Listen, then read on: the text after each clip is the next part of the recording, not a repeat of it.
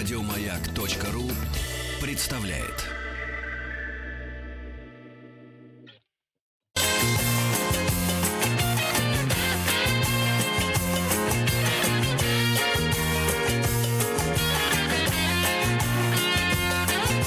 Вахтанг Махарадзе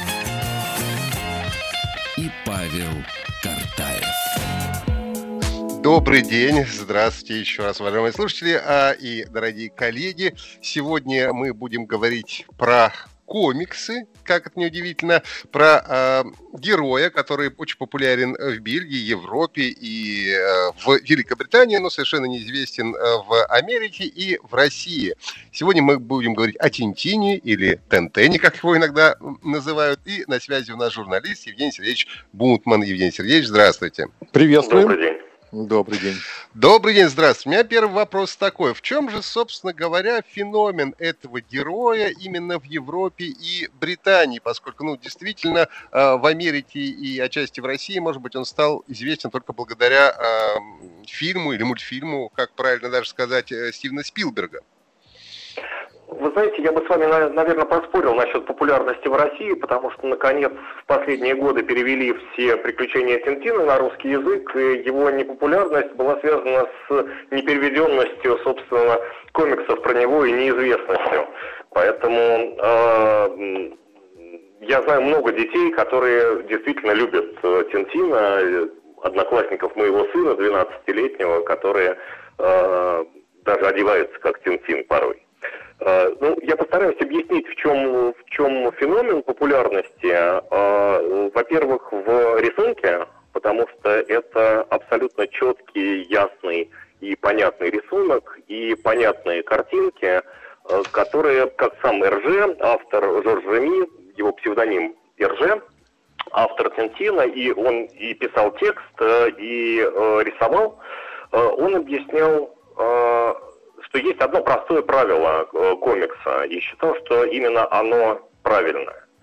Э, это э, то, что можно передать картинкой, нужно передавать картинкой, а не нагромождать бессмысленные пласты текста вместо этого. То есть текст там тоже есть, и текст изрядный, и текст тонкий довольно-таки. И вот эта вот манера рисования, по-французски это называется claire, ясная линия, это Э, именно относят к РЖ, как к изобретателю этого стиля. И потом многие-многие европейские комиксы, ну, вернее, франко-бельгийские комиксы, это особенная школа, следовали этой ясной линии. Э, это что касается рисунка. Второе – это содержание. История Тинтина э, то ли мальчика, сначала мальчика, потом юноши. Он меняется в зависимости от рисунка, непонятно какого он возраста совершенно.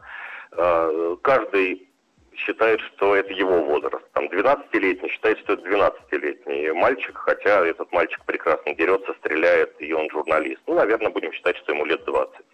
А, так вот, с ним мы видим всю европейскую историю, и проходит через него, через его приключения вся европейская история, но не напрямую, а, а символически. То есть, а, если есть японо-китайский конфликт 30-х годов, то Тинтин через него проходит.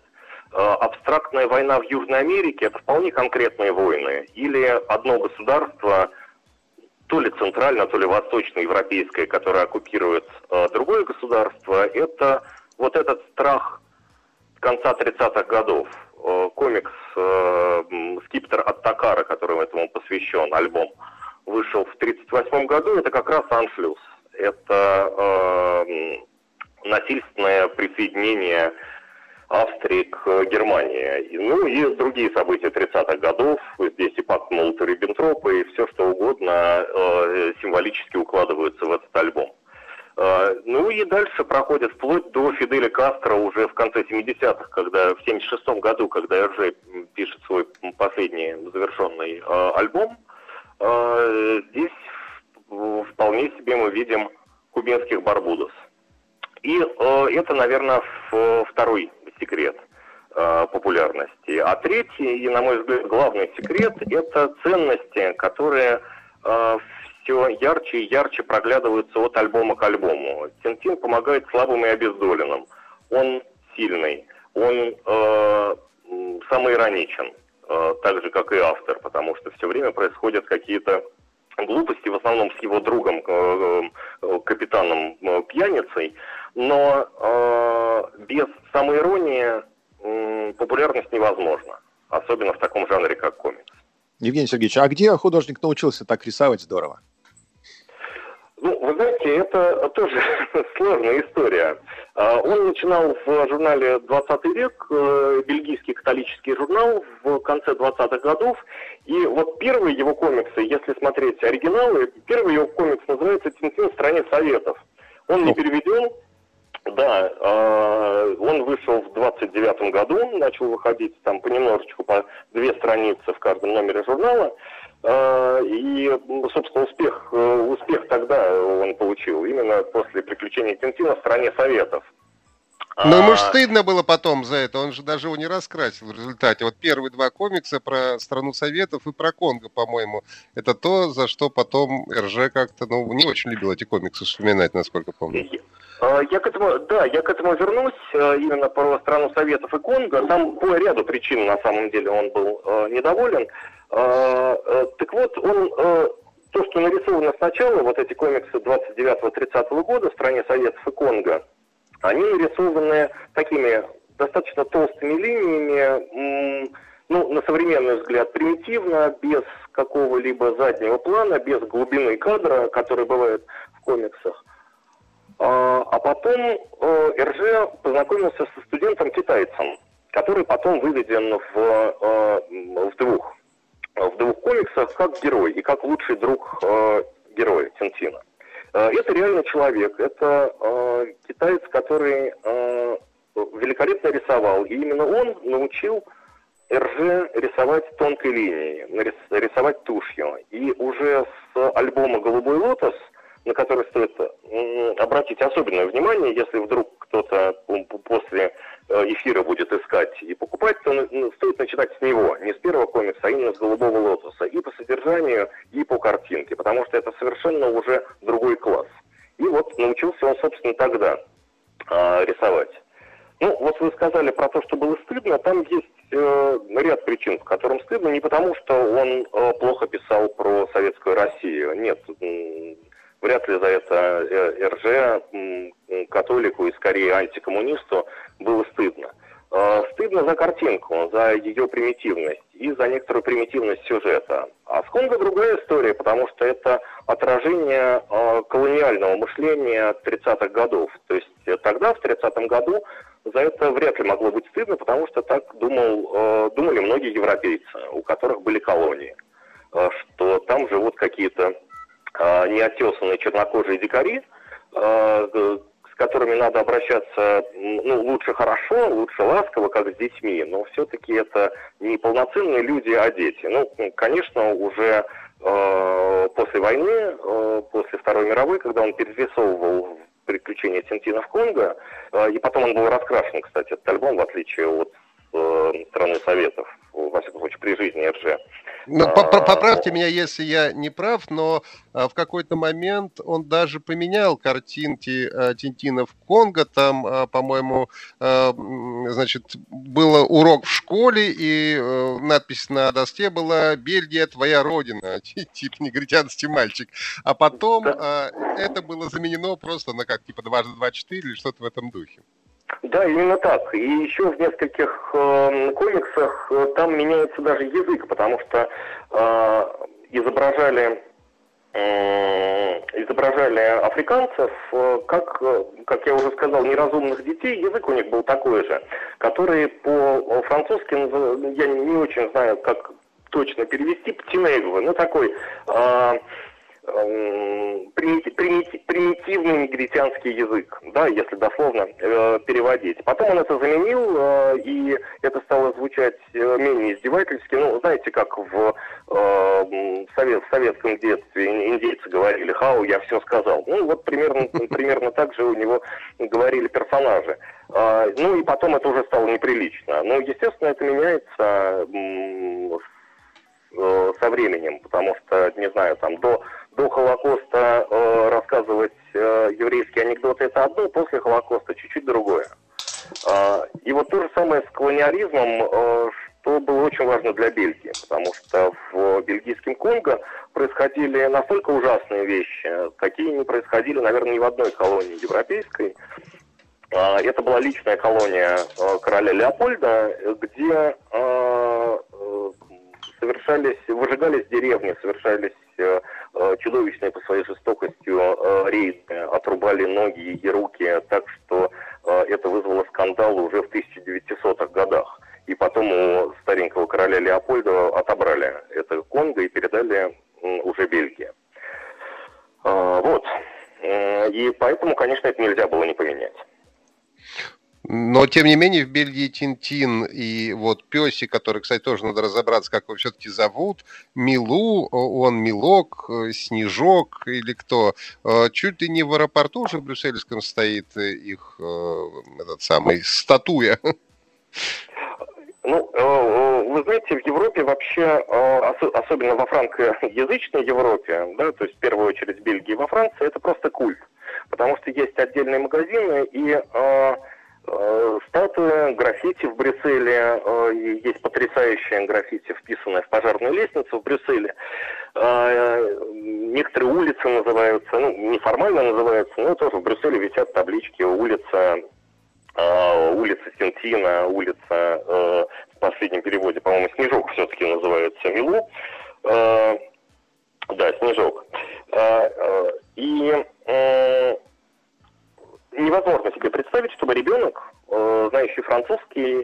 Читал Тинтина. То есть это как...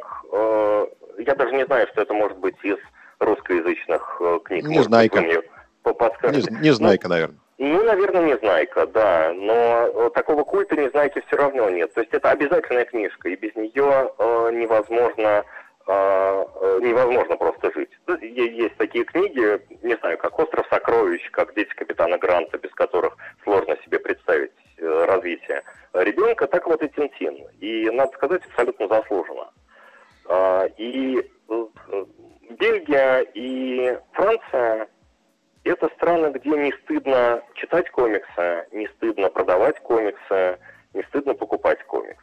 В России это понемногу уходит, слава богу, предубеждения против комиксов, потому что они бывают очень разные, э, и э, ну, как книги, да, книги бывают хорошие и плохие, вот точно так же и с комиксами, бывают хорошие и плохие комиксы, и ничем, собственно, от книг э, не отличаются. Ну, нельзя же сказать, что фильмы там хуже книг или книги лучше фильмов, это же разные реальности. Вот так и комикс, который сочетает и то, и другое на самом деле. Кто же такой Тинтин? Неужели это сам РЖ?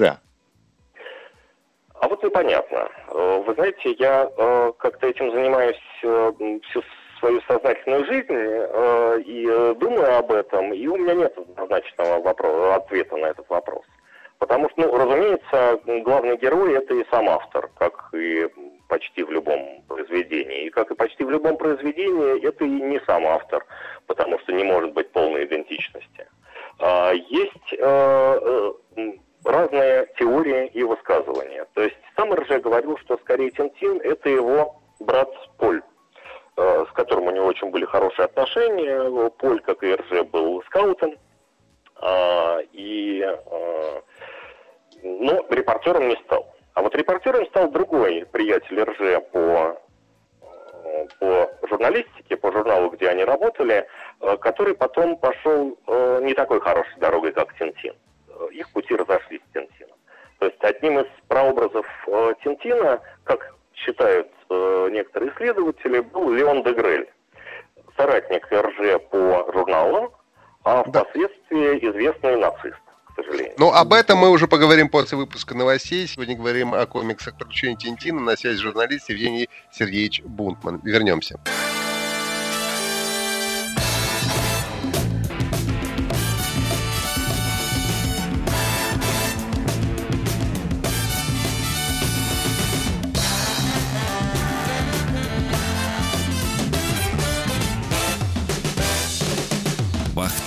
Махарадзе и Павел Картаев. Сегодня мы э, говорим о комиксах «Приключения Тинтина» Жоржа Проспера Реми, известного как РЖ. Это э, бельгийский э, художник, который рисовал комиксы. И вышло, насколько помню, 23 или 24 альбома этих комиксов. Э, дико популярны в Европе, в Великобритании, кстати, тоже почему-то э, вот интересный феномен. А, и мы перед новостями с нашим гостем, журналистом Евгением Сергеевичем Бутманом, заговорили о прототипах, собственно, самого Тинтина. Выяснилось, что одним из прототипов был, э, скорее всего, младший брат, а второй был, вот я не помню, товарищ, да, который потом пошел в какой-то вступил на э, темную дорожку. А, да, именно так. Этого товарища звали Леон де. Он работал вместе с РЖ в том же журнале «20 век». А, РЖ был начинающим художником, рисовал для приложения к этому журналу, а Дегрель, несмотря на то, что тоже был молод, всего на год старше РЖ, уже был маститым репортером.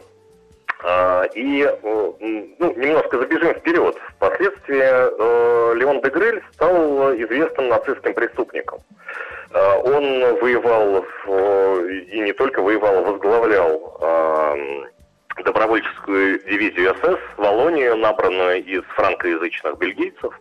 А, воевал под Днепропетровском, потом скрывался во франкистской Испании и благополучно пережил, кстати, РЖ и дожил чуть ли не до 94 а, да, до 94 -го года. Э, и, ну вот они работали некоторое время вместе, ну, так совпадало, что э, Дегрель, ну, естественно, в Советский Союз он не, не ездил. Э, он ездил в Мексику, освещал восстание Крестерос. Это крестьяне, католики, которые воевали против революционной э, коммунистической Мексики. Э, он ездил в Соединенные Штаты Америки. Э, и э, частично его маршруты совпадают с маршрутами Тинтина. Э, и во всяком случае потом уже старый, э, старый нацист Дегрель говорил, что э, это он Тинтин, и всем рассказывал, это я Тинтин, и даже книжку про это написал, такую автобиографию «Мой друг Тинтин». Но это не совсем так, потому что можно предположить, что Эржин восхищался коллегой, который еще тогда не был нацистом и просто был таким э, националистом бельгийским, фанфароном, э, впоследствии всячески приветствовал э, разнообразные шаги Гитлера, но Тинтин это Тинтин.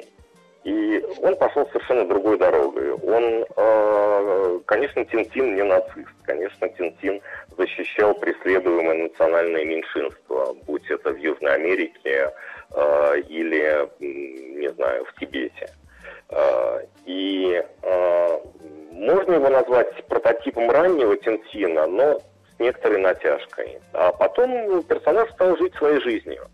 Э, и скорее у многих кинематографических героев, не знаю, у Индиана Джонса Спилберга прототип Тинтин, чем у Тинтина какие-то были прототипы. Не, ну, насколько я знаю, Спилберг узнал э, о Тинтине уже, кажется, после того, как сделал Индиана Джонса, и уже потом увлекся. Как бы это не очень связанные, судя по всему, вещи. Вы Хотя... знаете, для меня, это, для меня это большая загадка, и мне до сих пор кажется, что Спилберг несколько лукавит, потому что, э, ну, разумеется, он видел, ну, он не мог не видеть э, комиксы про Тинтина. Э, да, в США они не пользуются большой популярностью, э, и ну, там больше, чем другие европейские комиксы популярностью пользуются, но все равно несравнимо с американской комиксовой индустрией.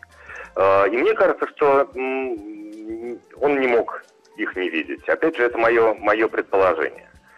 А, конечно, Тинтин издавался на всех, наверное, мировых языках, э, вплоть до, не знаю, баскского, каталонского или галисийского. А, и каких-то мелких э, восточноевропейских языках. Ну и, разумеется, по-английски с самого начала и э, он тоже издавался. А в чем прикол Тинтина, Евгений Сергеевич? Вот э, что в нем есть такого, чего нет в других комиксах, которые выходили а, параллельно? А, ну, можно сравнить с другими, если сравнивать с другими франко-бельгийскими комиксами, а, там достаточно достаточно простая сюжетная канва. То есть это детектив, э, как правило. И, безусловно, это очень привлекательный жанр, да? А, во-вторых, э, это э, с одной стороны ясные и понятные персонажи, а с другой очень непростые и многогранные, которые меняются от комикса к комиксу. То есть, например, его наперстник, главный одно из главных действующих лиц это капитан Хэддог, которого он встречает, э, это уже в, середине, в таких зрелых альбомах РЖ, э, он встречает его как абсолютно разнузданного алкоголика, который э, два раза чуть не губит Тинтина в том же самом альбоме. От него только одни неприятности. Потом это становится его лучший друг, и потом э, характер меняется от комикса к комиксу. И вот это вот вот эта объемность характера, э, не плоскость и картонность, как это бывает у э, супергероев э, во многих комиксах. Уже давно нет, к сожалению, к счастью. Но, конечно, это было, когда рисовался Тинтин.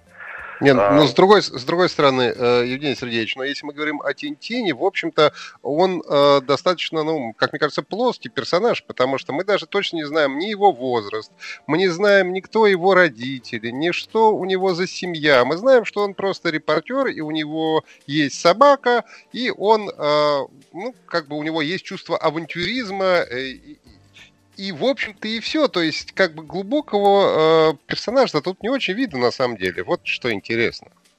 Ну, вы знаете, э, вот этот бэкграунд это не обязательно глубина и э, не обязательно э, э, не обязательно э, развитие персонажа зависит от его бэкграунда. Да, мы, мы о нем э, немного знаем, мы не знаем ни его родителей, мы знаем только его Брюса Мы даже имени его не знаем настоящего. Даже имени не знаем. Именно так. И, э, возможно, в этом как раз и прелесть, что это персонаж, э, который нравится всем.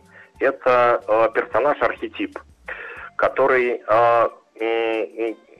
во-первых, это архетип, а во-вторых, меняется его отношение к окружающему миру. И меняется в ту сторону, которая не может не нравиться.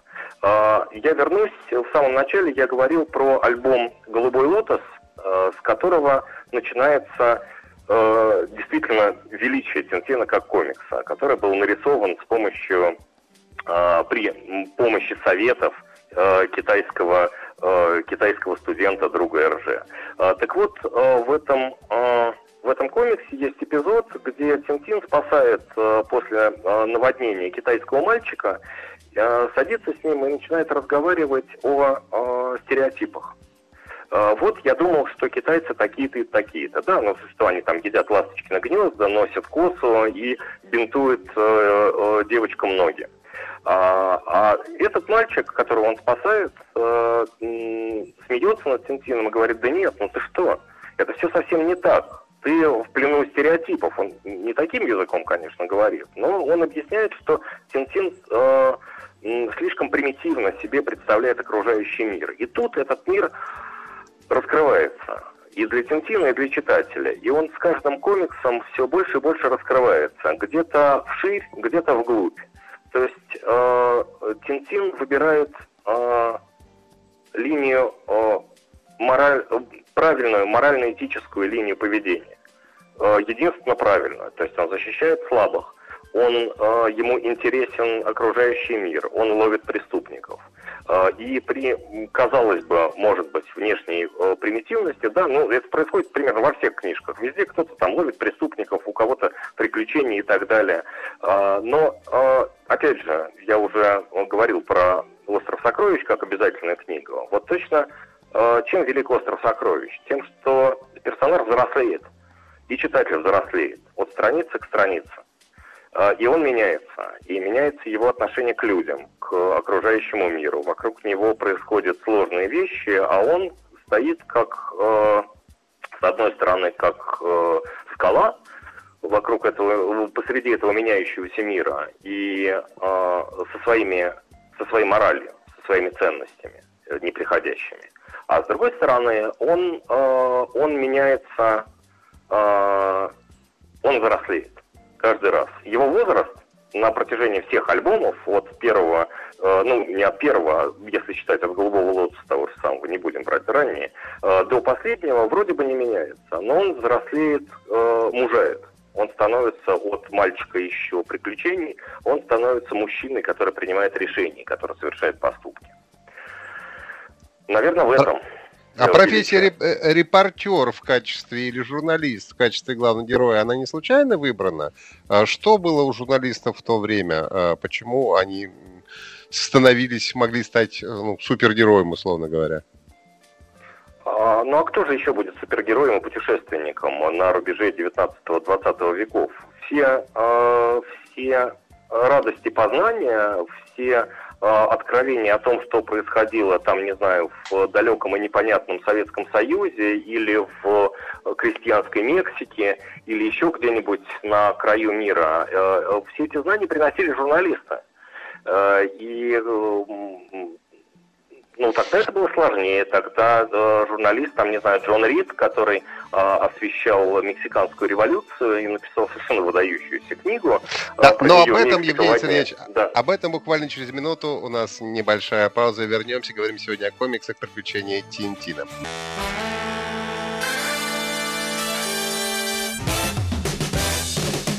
Вахтанг Махарадзе и Павел Картаев. Комиксы приключения Тинтина. Сегодня обсуждаем именно этого героя. На связи у нас журналист Евгений Сергеевич Бутман. А, и а, мы уже заговорили о том, что журналисты в 19 веке это как раз были те самые люди, которые могли много путешествовать и, в общем, приносить знания о других странах а, на свою родину. Нельзя не поговорить о фильме Спив... э, Стивена Спилберга, о котором мы уже, конечно, упомянули. И э, он делал его совместно с другим фанатом Тинтина, с Питером Джекстоном. Э, Евгений Сергеевич, ваше отношение к этому фильму? Мне кажется, что он не очень удачный, честно говоря, получился. Ну, вы, вы просто не смотрели действительно неудачные фильмы про Тинтина, потому что э, их э, снимали э, мне сейчас может изменить память, два или, два или три художественных фильма были про Тинтина, и э, вот если с ними сравнивать, то фильм Спилберга м, аб, абсолютно шедевр, потому что те действительно совсем неудачные, знаете, больше похожие на такие кукольные мультфильмы, и э, видно, как из глубоких персонажей можно сделать абсолютно плоских. Э, но э, мне скорее понравился, потому что есть э, хорошие и сюжетные ходы, и э, были смешаны несколько альбомов, несколько сюжетов, и мне это, наверное, скорее нравится. Здесь я вряд ли буду консерватором и тинтинофилом, э, который абсолютно безапелляционно будет э, осуждать фильм Спилберга. Э, ну, для меня была большая радость, что Тинтина вообще экранизировали, и что его популярность за пределами э, континентальной Европы э, пошла вверх. Потому что, безусловно, в США был бум некоторый э, тинтиновский. Э, жалко, что тогда обошел Россию, потому что комиксы издательство Махалон стало издавать несколько позже. Э, ну, опять же, тоже большая радость, что они, наконец, были изданы на русском языке. Не, ну фильм в России показывали, я помню, я на премьеру в кинотеатр даже ходил. Нет, фильм, фильм показывали, но все равно не до конца было понятно, кто такой Тинтин. Для того, чтобы э, подробнее э, прояснить эту историю, нужно было читать на каком-то другом языке комикса про него. Э, было несколько попыток издать э, одни и те же «Сигара фараона», издавали пару раз. Э, то это были приключения Тантана, то приключения Тентена. Э, ну и вот сейчас приключения Тинтина. Э, все, ну, то есть вы говорите о том, по факту, что фильм, ну, наверное, это так и есть. Фильм по-настоящему могут полюбить и понять только те, кто уже в материале, то есть уже фанаты этого комикса. А простой зритель, вот как я, который пришел и не понимает, что это за персонаж, ему кажется это все немножко странным. Ну, возможно. К, к сожалению, наверное, наверное, вы правы, мне сложно судить, э, потому что я достаточно глубоко интегрирован в эту историю. А, но, ну что ж, значит, у Спилберга получилось не все, что он задумал, у него не всегда получается. Евгений Сергеевич, а, а какое будущее у комиксов в России? Мне кажется, что снова будущее лучезарное, потому что их становится все больше и больше, а к моему величайшему сожалению, европейских комиксов не так уж и много среди того, что продаются, но есть много комиксовых магазинов. Там продавались и Тинтины, и комиксы про Астерикса, замечательные французские комиксы, и мне известно, что готовятся сейчас к изданию комиксы про счастливчика Люка, э, ковбоя, тоже бельгийско-французские комиксы, э, классика французская. Э, ну, мне кажется, что э, понемногу сейчас уходит вот это э, для меня не очень объяснимое чувство стыда Э, от э, чтения комикса, какое-то такое, эм, знаете, guilty pleasure, порочное удовольствие, чтобы никто не видел, что люди читают комиксы. На самом деле это такое же чтение, как и другое. Ну да, есть, есть достаточно примитивные комиксы, есть абсолютные шедевры художественные, есть, как не знаю, тоже есть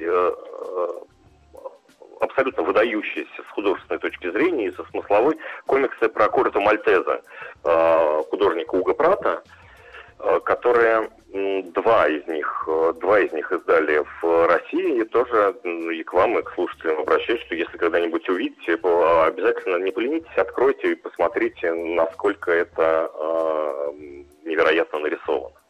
И мне кажется, что это рано или поздно, э, рано или поздно придет э, ощущение комикса как полноценного, полноценного художественно-литературного жанра. Но лучший путь к этому это создание, создание русских комиксов надеюсь, что это тоже произойдет с какой-то... Ну, вот у меня тоже такой параллельный вопрос тогда к вам. А, вы говорите про то, что будущее лучезарное, но вот кто победит в этой борьбе? Все-таки победит японская манга или в какой-то момент э, американские супергерои или все-таки европейский комикс? Ну, конечно, победят русские. американские супергерои. Ну, Нет, русские, мы... русские. Надо говорить русские. Не знаю, ну нет, если вы, если вы хотите, я могу это сказать, но это, а, увы, увы, не так, потому что, а, например, запуск кинематографической серии Marvel, а, он сделал очень много для продаж комиксов. И я как-то... Бондарчука попросим снять про комикс, по комиксам что-нибудь, по русским.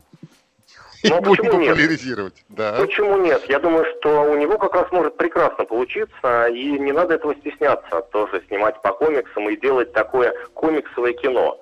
Э, почему, почему нет? Э, это вполне себе хороший жанр, и не низкий жанр, не высокий, просто жанр, как он есть. Может, Вы можете посоветовать какие-то да, русские комикс какие-то? Есть сейчас, существуют, которые можно вот экранизировать, например? Э, вы знаете, я здесь я вам не советчик, потому что я скорее э, специализируюсь по французско-бельгийским комиксам, но э, ничего такого, что для меня сравнилось бы с теми комиксами, которые я люблю, наверное, пока нету. Ну, хотя есть тоже интересная вещь, я очень коротко скажу. Сейчас Э, выпустили комиксы, которые когда-то рисовали русские иммигранты в Югославии в 30-х годах. Это такая оборвавшаяся э, ниточка, э, которая существовала, и могло бы сложиться, может быть, как-то по-другому с русскими комиксами. Но рано или поздно это произойдет. Есть э, выдающиеся художники, комиксисты э, русские, но пока, конечно, популярности русских комикс, русским комиксам далеко. Мы будем надеяться, других. что они будут популярны. Спасибо вам большое, Евгений Сергеевич Бутман, журналист был у нас в гостях. Спасибо. Сегодня говорили о приключениях Тинтина. Спасибо большое. Прощаемся до 7 вечера. Павел Картаев, Ахтак Махарадзе. Всего доброго. Пока. Еще больше подкастов на радиомаяк.ру